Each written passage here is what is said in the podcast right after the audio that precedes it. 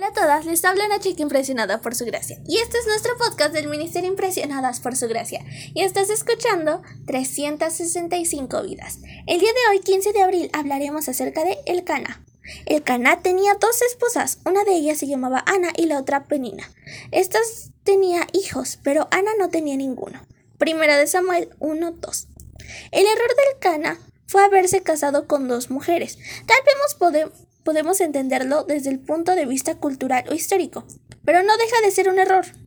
Muchas veces nosotros también queremos explicar nuestros errores basándonos en la tradición, en la cultura o en todo lo que el mundo hace. El pecado, por más que sea repetido, continúa siendo pecado. Los hijos de Penina, sin culpa alguna, eran el grito constante del error cometido por el Cana. El amor que sentía por Ana no era suficiente para cubrir la equivocación de haber ido contra una orden divina. El Cana era amable, cariñoso, comprensivo, sensible, educado y tenía buenas intenciones, igual que la mayoría de los pecadores.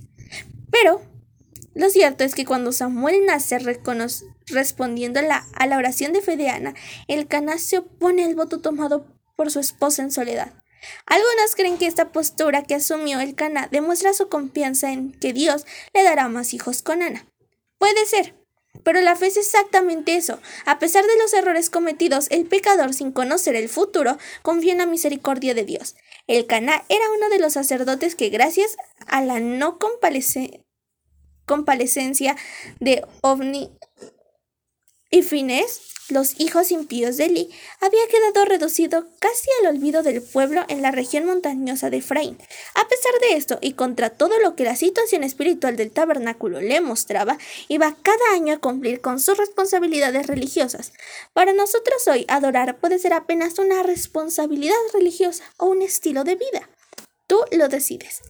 El Caná. Aunque era un sacerdote, no tomó muy en cuenta por ejemplo, la historia de Abraham que sin duda conocía. Nuestras decisiones espirituales muchas veces las tomamos basadas en lo que no sabemos o conocemos, sino en los gustos personales, en los impulsos del momento, en la circunstancia instantánea que nos rodea, etcétera, etcétera. Si nos conociéramos, si diéramos más tiempo para pensar y también para orar, antes de tomar una decisión, Dios nos podría ayudar a hacerlo de la mejor manera posible.